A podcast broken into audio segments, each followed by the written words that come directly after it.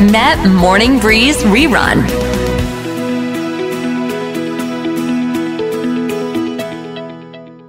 ต้อนรับคุณหนูดีวนิสาเรสนะคะ สุขสันต์วันครอบครัวค่ะ สุขสันต์วันครอบครัวค่ะ สวัสดีค่ะ อ่า คิดว่าคุณผู้ฟังบางส่วนก็น่าจะยังคงฟังเราอยู่หรือเปล่านะแง่แง่หยุดยาวสงกรานต์แบบนี้ก็มาคุยในเรื่องที่จะมาเตือนสติกันนะคุณหนูดีคะก็เรียกได้ว่าคุณหนูดีเนี่ยหมั่นที่จะไป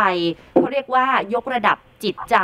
ในเรื่องของการอ่าวิปัสสนาทำสมาธิอะไรแบบนี้ แล้วก็มีบทเรียนที่น่าสนใจนำมาฝากกันและที่สำคัญเนี่ยก็คือหลาย ๆ คน มักจะไม่ได้คิดถึงเรื่องของการตายจนกว่า จะเกิดมีการวินิจฉัยหรืออะไรก็ตามจากแพทย์ที่บอกว่าอะคุณจะอยู่ได้เท่านั้นเท่านี้ เราค่อยมานึกถึงชีวิต แล้วก็ทบทวนว่า เอ๊ะ เวลาที่เหลือเราจะใช้อะไรกันยังไง จริง ๆ แล้วเนี่ยการใช้ชีวิตของเราไม่ควรตั้งอยู่บนความประมาท เพราะฉะนั้นหัวข้อของเราในวันนี้รับวันครอบครัวก็คือ ศิลปะของการมีชีวิตคือศิลปะของการตาย หรือว่า art of living is art of dying นั่นเอง อย่าฟังแล้วหดหูนะคะ คุณหนูดีเชิญเลย ใช่คือต้องบอกว่าตัวหนูดีเองเนี่ย เมื่อก่อนอาจจะคิดถึงความตายด้วยแบบ เราไม่ค่อยคิดถึงเลยเอาจริงอืมๆเพราะว่าอย่างคนไทยเราเนี่ย เราจะไม่เราจะไม่ค่อยพูดคุยถึงความตายจนกว่ามันจะเกิดขึ้นนะค่ะเหมือนกับว่าเราจะมองว่ามันเป็นแบบความหดหู่เป็นลางไม่ดีเป็นอะไรอืมแต่เวลาเราดูแบบชาติอื่น ๆ นะคะอายกตัวอย่างใกล้สุดก็คือแบบอ่าทีมที่เขาจะมีการเตรียมเตรียมฮวงจุ้ยไว้ก่อนตายละค่ะใครจะฝังตรงไหนอะไรยังไงทุกอย่างคือ มีการออกแบบไว้มีการพูดคุยค่ะเหมือนกับว่าความตายมันก็คือส่วนหนึ่งของการมีชีวิตอะไรก็คือ อ่าจีนใช่ไหมคะ หรือว่าถ้าเราไปแบบที่สมมติไปไปข้ามทวีปไปอะสวีเดนอย่างเงี้ยอืมมันก็จะมีแบบสวีดิชเดสควีนิ่งก็คือแบบเป็นหนังสือดิฉันยังอ่านเลยแบบเอ้ยมันดีมากที่บอกว่า เออเรา พอเราอายุเกินสักห้าสิบเนี่ย เราก็จะเริ่มเหมือนเก็บปานทุกอย่างไม่ให้มันสะสมมากไปมากไป เพราะว่า ถ้าเราสะสมโดยเราไม่ระวังเนี่ย พอวันหนี้ถ้าเราตายแบบปัจจุบันทันด่วนหรือเราตายตอนอายุมากๆ เนี่ย คนที่ต้องมาเก็บก็คือคนที่เรารัก แล้วเขาก็ไม่รู้หรอกอะไรอยู่ตรงไหนยังไง มันก็เยอะแยะ แล้วมันก็เป็นความเกรงใจเป็นอืมการทำตัวให้เรียบร้อยคือเป็นการแสดงความเกรงใจต่อคนที่เรารักที่ยังมีชีวิตอยู่ต่อจากเราอะไรประมาณเนี้ยหนูดีเองอะต้องบอกว่าอย่างนี้คุณปูเป้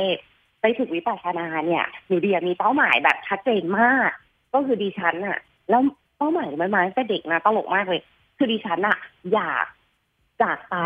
ในขณะที่ติดอะทำวิปัสสนาค่ะซึ่งที่จะพูดเป็นประโยคนี้ได้มาพูดได้ตอนเนี้ยแต่จะบอกว่าตอนเด็กๆอะตอนเด็กๆเลยนะ คุณแม่อะเหมือนเขาจะชอบแบบ อ่า ให้หนูดีเวลาเขาอ่านบทความอะไรที่น่าสนใจอะค่ะเขาจะมาเล่าให้หนูดีฟังหรือพอโตขึ้นอ่านเองได้เขาก็จะพอยเอาให้ไปอ่าน ปรากฏว่ามีบทความหนึ่งดิฉันนะได้อ่านตอนอายุไม่มากคุณปูเป้กับมิตราตรึงมาก คือมันเป็นบทความของผู้หญิงท่านหนึ่งคือเป็นผู้หญิงในภาคอีสานนี่แหละค่ะ แล้วเขาอะก็เป็นคนชาวบ้านที่ไม่ได้มีการศึกษาอะไรเยอะ แต่ว่าลูกหลานหนึ่งในลูกหลานเขาอะมาเขียนเล่าให้ฟังเหมือนในนิตยสารสมัยก่อนที่คุณแม่ชอบซื้อมาอ่าน คือเขาบอกว่าคุณย่าหรือคุณยายเขาเนี่ย ตอนจะจากไปอะก็มีการบอกไว้ก่อนเลยว่า เออเดี๋ยวสิบเอ็ดโมงวันนี้แบบจะจะจากไปแล้วนะจะตายแล้วนะ แล้วให้ลูกหลานอะมารวมตัวกันที่บ้านของเขาเพราะเขาลูกหลานเยอะแล้วเขาแบ่งมรดกไว้แล้วแต่เขาอยากจะพูดอีกรอบนึงอย่างรู้ได้อย่างเงี้ยเหรอฮะว่าจะไปเมื่อไหร่เออเหมือนจะไปเมื่อไหร่ ซึ่งดิฉันก็เหวอมากว่ามันทำได้ยังไง แต่ว่าเหตุการณ์ที่เกิดขึ้นก็คือเป็นอย่างนั้นจริงๆ ก็ทุกคนก็มารวมตัวกันในบ้านไทยอะค่ะมันก็จะมีเหมือนเสาเรือนในบ้านใช่ไหมแล้วก็เป็นชานอยู่ข้างนอก แต่ว่าอยู่ในร่มนะ มีหลังคา ทุกคนก็มารวมตัวกันเขาก็บอกไว้เลยว่า อ่าลูกคนนี้นะ กับเขยคนนี้ได้ตรงนี้รับทราบนะอ่ารับทราบอ่าคนนี้กับสะพ้ายได้ที่ดินตรงนี้ได้แปลงนี้ได้นานี้ ทุกคนรับทราบรับทราบรับทราบ แล้วมาถึงเวลาเขาที่นั่งพูดๆอยู่เขาก็ถอยไปแล้วก็เหมือนนั่งพิงเสาอะค่ะ แล้วก็ค่อยๆหลับตา แล้วก็คือจากไปในท่านั่งสมาธิ ซึ่งหนูดีก็โอ้งงมากว่าคนมันไปได้ยังไงค่ะอย่างนั้นแล้วเขาก็เขียนบอกว่าเนี่ยคุณย่าหรือคุณยายเขาดีจำไม่ได้เป็นฝั่งไหนนะแต่เขาบอกว่า คนเนี้ยเขาอะชอบไปวัดแล้วไปถือศีลแปดในวัดไปฝึกสมาธิอะอืมมาตั้งแต่สาวๆอยู่แล้วแล้วเขาเป็นคนที่ชอบฝึกสมาธิค่ะ แล้วเขาพระท่านก็สอนเดาว่าน่าจะเป็นวัดป่าสักแห่งในภาคอีสานค่ะเรื่องเนี้ยหลายสิบปีแล้วค่ะแต่ดิฉันก็ตาวเป็นมากว่าคอยดูนะวันหนึ่งฉันโตขึ้นเป็นผู้ใหญ่ ฉันแก่ฉันจะตายแบบผู้หญิงคนนี้คือแบบอืมเป็นเป้าหมายชีวิตมาก มีสติแด้วยความแบบเราอืมเออแต่เราก็ไปเรียนไปเราไม่รู้ไงวิชานี้เรียนที่ไหน แต่พอมาฝึกวิปัสสนาก็คือ เนี่ยแหละ ศิลปะของการตาย จริง ๆ มันก็คือศิลปะของการมีชีวิตค่ะก็คือการฝึกวิปัสสนาที่แบบเหมือนในทุกขณะจิตเราพยายามมีสติค่ะและเราพูดเรื่องการจากไปเยอะมากอืมเพราะว่าในการฝึกวิปัสสนาเราจะบอกว่าจิตดวงสุดท้ายของชาตินี้คือจิตดวงแรกของชาติหน้าอ่าใช่แล้วเราก็ต้องฝึกจิตเราจนถึงขั้นว่าในเวลาขณะที่เราจากไปไม่ว่าจะจากไปด้วย แก่ชราไม่ว่าจะจากไปด้วยโรคภัยไข้เจ็บ หรือจากไปด้วยอุบัติเหตุฉุกเฉินเนี่ยเราต้องประคองจิตเราให้อยู่ในความมีสติอืมมีความปล่อยวางแล้วก็จากไปในรูปแบบอย่างเนี่ยแหละ นี่ก็คือหญิงท่านนี้ไม่เคยรู้จักชื่อนามสกุลแต่คือไอดอลของฉันค่ะประมาณนั้นคนก็เลยแบบพอยิ่งถูกวิปัสสนาดิฉันก็แบบใช่แล้วนี่คือ art of living is art of dying ก็เลยอยากมาแชร์กันแบบนี้ อันนี้คือแชร์ในเบรกที่หนึ่งพูดยาวหน่อยขอโทษนะคะ ค่ะ เดี๋ยวกลับมาคุยกันว่าอะถ้าเรามองเนี่ย แน่นอนไม่มีใครหลีกเลี่ยงได้อยู่แล้วความตาย แต่เราจะไปอย่างไร ให้มันสวยงาม เดี๋ยวกลับมาคุยกันในช่วงหน้าค่ะกลับมาสู่ช่วงที่สองรับวันครอบครัวเรามาคุยในเรื่องที่จะทำให้เรานั้นมีสติกันแน่นอนนะคะ ใคร ๆ ก็อยากจะไปในแบบที่ เอ้ย เรา มีจิตใจ บางคนอาจจะเป็นห่วง เป็นกังวล ธุระปะปังยังไม่ได้สะสาง ยังไม่ได้ขอโทษ ยังไม่ได้บอกรักกับคนที่เราควรจะบอกอะไรแบบนี้คุณหนูดี มันจะมีแบบหลาย ๆ คนที่บอกความคิดสุดท้ายมันพรั่งพรูมาประมาณนี้ ใช่ อันนี้คือสิ่งที่หนูดีอะอยากที่จะฝึกแล้วช่วงเนี้ยดิฉันน่ะก็จะมีการลาไปวิปัสสนาอยู่บ่อยขึ้น เพราะว่ามันหางหายช่วงโควิด -19 เนาะค่ะ อันนี้บอกเพื่อนๆถ้าใครสนใจอยากไปฝึกวิปัสสนา แนะนำอยากให้เริ่มนะคะ ที่ที่ท่านสะดวก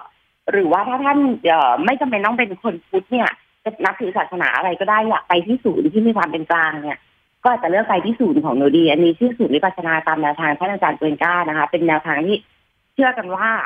สอนในสมัยพุทธกาลเป็นวิธีที่บริสุทธิ์ไม่มีศาสนาอะไรไม่กราบไหว้รูปเคารพเนาะ ก็สมัครได้ที่ t h a i d a m m a n e t นะคะ t h a i d h a m m a แล้วก็ .net เนาะก็จะเป็นห้องขาวๆโล่งๆนะคะ ไม่ไม่ไม่ไม่จำเป็นต้องเป็นชาวพุทธทีนี้เนี่ยค่ะตัวหนูดีที่ไปอะคุณปูเป้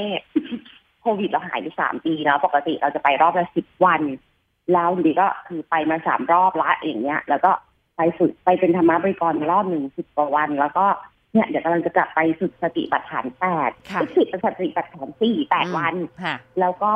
จากที่ได้ลองทำทั้งหมดอะ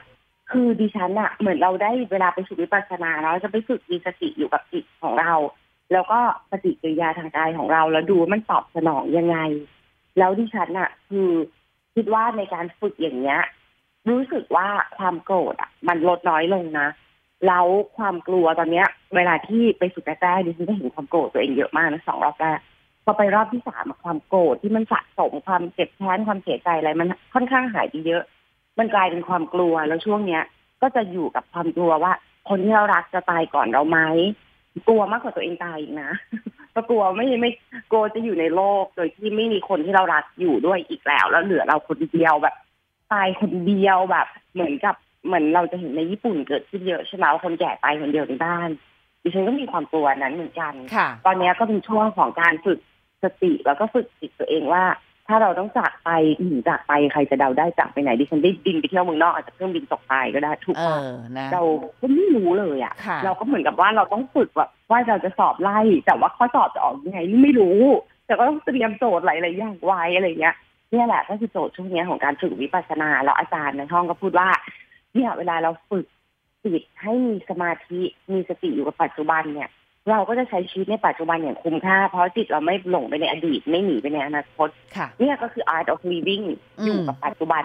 ค่ะให้มีสติคือ art of living แล้วในตอนที่เราจะตายเรามีสติกับจิตเราตรงนั้นโดยไม่ร้องไห้ไม่หนีไม่หวาดกลัวไม่โกรธไม่เสียใจที่ไม่ได้บอกรักใครอืมนั่นแหละก็คือ art of dying ศิลปะของการตายก็คือสรุปว่าศิลปะของการตาย ก็คือศิลปะของการมีชีวิตดิฉันก็คือยิงปืนนัดเดียวได้นกสองตัวดิฉันก็ว้าวกับเทคนิคนี้อยู่นะอืมว่าแล้วพูดแล้วเท่านี้แล้วถามคุณปูเป้บ้างคุณปูเป้ก็เคยไปฝึกใช่ตามแนวทางนี้เนาะค่ะคุณฝึกเป็นยังไงบ้าง ยากง่าย ตอนนั้นเจ็บปวดอะไรหรืออะไรบ้างตอนนั้นก็เห็นว่าในใจของเรามีเรื่องขุ่นมัวเยอะเหมือนพอจิตนิ่งเราจะเห็นว่าเอ๊ะ เราก็ไม่ใช่คนความคิดดีร้อยเปอร์เซ็นต์นะ เช่น อย่างแรกเลยตอนนั้นอุยปุเป้ปุเป้ไปก่อนคุณหนูดีตั้งเยอะ ไปตั้งแต่เขายังไม่มีแอร์แล้วตอนนั้นอากาศมันร้อนแล้วจำได้ว่าแบบว่า คือพัดลมอะจ่ออยู่ที่น้องชายของท่านโกเอนกาแล้วในใจเราก็คิดอ้าวแล้วทำไมจอดแค่คนเดียวทำไมไม่มาจอดที่เราด้วยทำไม เราก็มาปฏิบัติแล้วคือจิตใจมันรุ่มร้อนรวมถึงเรื่องของอาหารตอนนั้นดิฉันก็อาจจะ รู้สึกแบบต้องการรสชาติมากกว่านี้นะคะ แต่พอมาช่วงวันท้ายๆเนี่ยก็มาตกผลึกกับตัวเองได้ว่าทำไมเราเป็นคนที่น่าเกลียดเห็นแก่ตัวคือหนึ่งเลยธรรมะบริกรเนี่ยเขาอาสามาเหมือนคุณหนูดีไปอย่างเงี้ยตื่นก่อนนอนทีหลัง ในเรื่องของทำอาหารหรืออะไรก็ตาม แต่เขาก็ไม่ใช่เชฟเนาะคือมันไม่ใช่แบบเป็น เออสถานที่ที่เราต้องจ่ายตังค์เพื่อจะเข้าไปใช้ชีวิตแบบหรูหรา เพราะฉะนั้นเราควรที่จะต้องสำนึกและขอบคุณเขามากกว่าสิที่จะไปด่าว่าเขาฝีมือทำอาหารห่วย อันนี้คือปัญญาที่ดิฉันเกิดคิดได้เองในช่วงวันสุดท้ายเออเราจะเห็นสิแต่ว่ามันแบบตลาดเยอะมากแบบอืมดิฉันเป็นอื้อหือก็โหดพอกันคุณปุ๊กเป้ช่วงแผ่เมตตาค่ะวันแผ่เมตตามันเป็นวันใหญ่ที่ทุกคนแบบก่อนกลับบ้านมาแผ่เมตตาร่วมกัน โอ้แผ่เมตตาให้สรรพสัตว์ทั้งโลกดิฉันอะในใจแผ่เมตตาให้สรรพสัตว์ทั้งโลกยกเว้นคนนี้หนึ่งสองสามสี่ห้าไม่ให้ไม่แผ่เมตตาโอ้เธอไม่มีสิทธิ์มีความสุขอย่างนี้เลยคุณปุ๊กเป้ค่ะดิฉันก็ฝึกเออฝึกไปฝึกไปอะรอบ รอบรอบหนึ่งโอ้โหขึ้นมาคนที่เราแบบเสียใจอะทำเราเสียใจเนี่ยดีนะเออ เสร็จแล้วดิฉันก็รอบสองดิฉันไปรอบสองสิบวันอะโอ้คนนี้แบบไม่แล้วแผนในตาสบายสบายโอ้แบบอุ้ยจิตเราดิหนึ่งเราเป็นคนจิตบริสุทธิ์ขึ้นเนาะ กลับไปรอบสามเมื่อประมาณสองอาทิตย์ที่แล้วจ้ะวันใหญ่แผ่เมตตานึกว่าจิตบริสุทธิ์แล้วอืมแผ่เมตตาเสร็จขุดขึ้นมาหนึ่งคนเหลือหนึ่งคนอ่าไม่แผ่เมตตาให้คนนี้ดิฉันก็แบบอ้าวดิฉันรู้ดิฉันให้อภัยไปแล้วค่ะตั้งกับสามปีที่แล้วไม่แอบอยู่ในจิตใต้สำนึกดิฉันดิฉันก็แบบอ้าว สรุปจิตฉันยังไม่บริสุทธิ์ขนาดนั้นอะไปต่อก็พยายามจะแบบอะแผ่ไปตาก็แผ่ไปตาแผ่ไปตาค่ะทำไมนี่คุณปุ๊กปุ๊กเรานั่นแหละจิตเราเยอะมาก ใช่ คือเหมือนกับว่าพอเวลาน้ำเนี่ยมันเริ่มใสเหมือนจิตเราอะค่ะ พอเราทำวิปัสสนาเราสังเกตร่างกายสังเกตจิตเรา เราจะเห็นว่าพอน้ำใสเราจะเห็นตะกอนที่อยู่ข้างล่างนั่นก็คือความชั่วร้ายในจิตใจเรา ว่าแบบอุ้ยอุ้ยแบบว่าเออมีนู้นนี้นั้นนะคะ เดี๋ยวเราไปคุยกันต่อในเบรกหน้า ซึ่งคุณหนูดีเองเนี่ยก็เหมือนกับนำเนื้อหามาจากเพจหนึ่งด้วยใช่ไหมคะ กับกรณีที่น่าสนใจว่าเธอผู้นี้เนี่ยถูกเอ่อเหมือนกับว่าวินิจฉัยว่าเป็นมะเร็ง และจะอยู่ใช้ชีวิตที่เหลืออย่างไร 5 นาทีในเบรกหน้ามีความหมายนะคะเดี๋ยวกลับมาฟังกันต่อค่ะ We love to share. กลับมาสู่เบรกสุดท้ายกันแล้วนะคะ คุณหนูดีมีเรื่องที่น่าสนใจจากต่างประเทศจะมาแชร์ให้เราฟังกันเนาะใช่ค่ะอันนี้นะคะ ก็เป็นคุณผู้หญิงท่านหนึ่งนะก็คือจริงๆก็คือเรื่องเนี่ยผ่านมาประมาณ 5 ปีแล้วล่ะ ชื่อคุณฮอลลีบูเชอร์นะคะอายุ 27 เท่านั้นเองที่อยู่ในออสเตรเลียแล้วก็อยู่ดีๆเนี่ยก็คือค้นพบว่าตัวเองเนี่ยก็เป็นมะเร็งแล้วก็ ต้องจากไปด้วยโรคมะเร็งในกระดูกและเนื้อเยื่อเนาะก็คือแต่กว่าจะรู้ตัวเนี่ยเข้าระยะที่สี่ละอืมคือมีเวลาแค่ประมาณหนึ่งปีสามเดือนที่ปุ๊บไปสาวที่เพิ่งผ่านอายุยี่ห้าเป็นประเภทอะ ที่ต้องมายอมรับว่าเออเธอต้องจากไปเนาะแล้วเธอก็เลยเขียนจดหมายฉบับหนึ่งนะถึงเพื่อนของเธอว่าแบบเออ มันแปลกมากเลยที่ต้องเข้าใจและยอมรับความตายของตัวเองในวัย 26 ปีเนาะ ก็ความตายเนี่ย เธอบอกว่าเป็นสิ่งที่เราเนี่ยต่างเพิกเฉยวันเวลาดำเนินผ่านไปเราคาดหวังว่าชีวิตเราอะ ก็จะดำเนินดำเนินไปเรื่อยๆเนาะจนกว่าเขาเองเขาบอกตัวเขาก็จินตนาการนะว่าในอนาคตเขาจะแก่เขาจะเหี่ยวย่นผมงอก แล้วก็ใช้ชีวิตกับครอบครัวที่สวยงามมีลูกเยอะๆแล้วเขามีแฟนด้วยนะคุณปูเป้แฟนเขากับตัวเขาเนี่ยคือ ดูสดชื่นดูน่ารักมากๆเลยเนาะแต่ว่าในที่สุดเนี่ยก็คือ 27 ก็ก็ต้องไปแล้วล่ะ เพราะเขาไม่สามารถที่จะเลือกได้เลยว่าเขาจะตายเมื่อไหร่เนาะเขาก็เลยบอกว่าเนี่ยตัวเขาเนี่ย ก็บันทึกไว้ว่า ชีวิตคนเราอะถ้ายังมีชีวิตอยู่มันมีเรื่องไร้สาระมากมายเลย แล้วก็ให้ปล่อยไปซะเขาบอกว่าโพสต์เลยนะปล่อยเรื่องไร้สาระพวกนี้ไปเถอะฉันสาบานว่าคุณจะไม่คิดถึงสิ่งเหล่านี้เลย เมื่อคุณกำลังจะตายเมื่อคุณมองดูชีวิตทั้งหมดนะอืมสิ่งพวกนี้เป็นเรื่องเล็กน้อยมากแบบค่ะพูดง่ายๆก็คือเสื้อผ้าเอิ่มที่อยากจะได้แฟชั่นต่างๆ การแม้กระทั่งการท่องเที่ยวการเดินทางอะไรเยอะมากคุณปูเป้รู้ว่าค่ะหนูเดียอ่านบทความที่หญิงคนเนี้ยแล้วเห็นแบบ เขาแยกสิ่งสำคัญกับสิ่งไร้สาระออกจากกันแบบติดขาดมากในช่วงอืมใกล้ตายอะค่ะแล้วจะบอกว่าช่วงนี้ไปวิปัสสนาสิบวันรอบที่สามเนี่ยค่ะค่ะ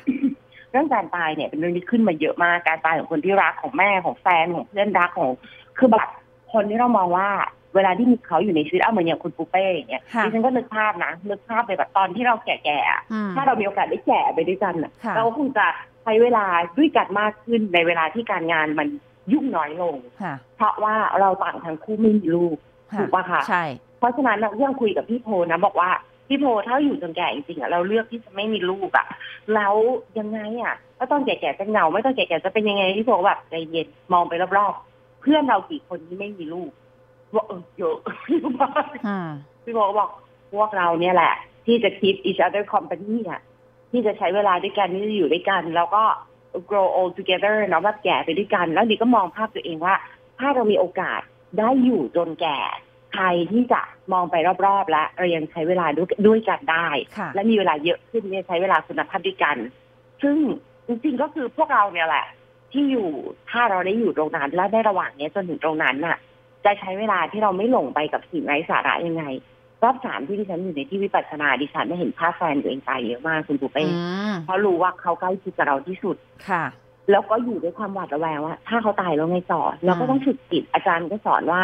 ถ้ากลัวความตายทั้งของคนเรารักและของตัวเรานะค่ะก็เหมือนให้กลับมาอยู่กับลมหายใจ กลับมาอยู่กับเวทนาค่ะแล้วอาจารย์ก็บอกบอกว่าเนี่ยในที่สุดพอเราฝึกวิปัสสนาไปเยอะๆ เราจะพบว่าเรามีเพื่อนแท้แค่สองคนอื หนึ่งคือลมหายใจของเรา อันที่สองคือปฏิกิริยาบนร่างกายที่เราใช้เป็นการเรียนรู้เพื่อนๆที่ยังไม่ฝึกวิปัสสนาฟังแล้วอาจจะงงนะ แต่สำหรับท่านที่ฝึกวิปัสสนาเนี่ย ก็จะพอนึกภาพออกว่าเราเนี่ยจะเอาจิตเราเอาความรู้สึกอะค่ะมาสัมผัสกับปฏิกิริยาทางร่างกายที่เกิดขึ้นแบบ เจ็บคันเป็นคลื่นเล็กๆ vibration ต่างๆนู่นนี่นั่นค่ะแล้วเราก็จะปล่อยวางความรู้สึกที่อยู่บนกายเราอืมทั้งรู้สึกดีรู้สึกแย่ค่ะแล้วอันนั้นน่ะคือการฝึกจิตเราให้ไม่ยึดกับสิ่งที่ทั้งรักทั้งเกลียดอืมแล้วก็เนี่ยดีก็เลยกล่าวว่าเออถ้าเราฝึกไปเรื่อยๆ แบบเนี้ยตอนเราแก่ๆ เราจะสามารถทำได้ดีขึ้นค่ะแล้วเราก็จะได้จากไปโดยที่ไม่ต้อง